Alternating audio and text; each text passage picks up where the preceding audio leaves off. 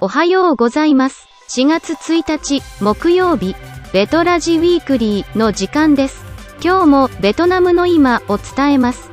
今日はベトナムの日本人向けビジネスフリーペーパーアクセスの高橋正史編集長がベトナムのスターたち驚きの報酬とその仕組みについて語ります。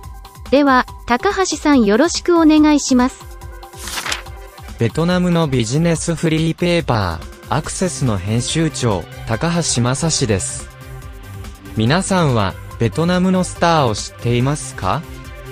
そして、彼らがいくら稼いでいるかを知っていますか？昨年末、大手新聞のトイチェが、彼らのワンステージのギャラを暴露しています。最初は、最近大人気の32歳の男性、ラッパーのビンズです。アメリカの大学を卒業して帰国し、自作の曲でデビューしました。アメリカを拠点としながら、ベトナムでも活動しており、アジア最大級の音楽祭で、2020年のベストアジアンアーティスト、ベトナム賞を受賞しています。ビンズのワンステージのギャラは、141万円です。これが、ベトナムスターの最高額と考えられます。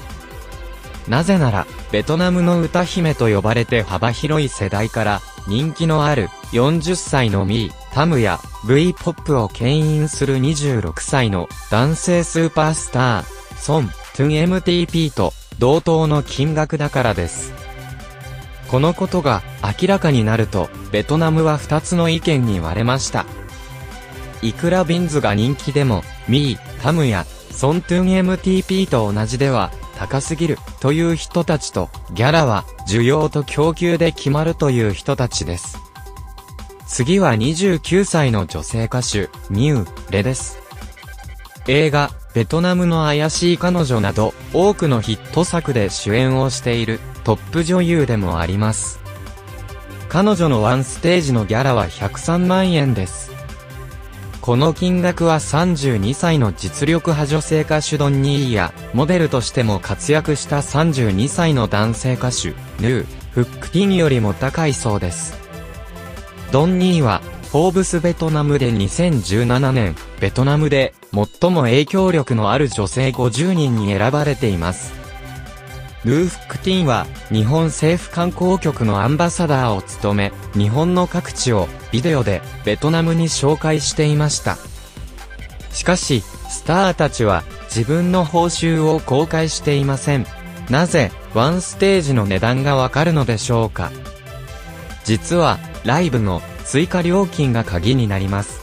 ベトナムのライブハウスでは、入場料に追加して、出演者によって決まる別料金を支払います。この追加料金の70%から100%が、スターたちにギャラになるのです。実際の例を紹介します。ハノイの人気ライブハウス、トリクシーは、収容人数が200人です。ヌーフックティンのショーでの追加料金の売り上げは122万円で、彼のギャラは94万円程度と推測されます。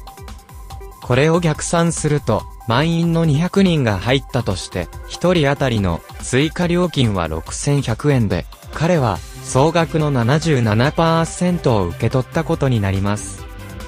一般的なベトナムの食堂でのランチが150から250円ですから、6100円がどれほど高いかわかると思います。追加料金の金額と売上から支払われる割合は、スターたちのステータスであり、人気のバロメーターになります。新聞の中で、業界関係者は、次のように語っています。新型コロナの影響で工業界は打撃を受けており、ほとんどの歌手がギャラを下げています。その中で、一部の歌手が値上げをしていることは、驚きです。本日のベトラジウィークリーは以上になります。最後まで聞いていただきありがとうございました。では、来週月曜日にまたお会いしましょう。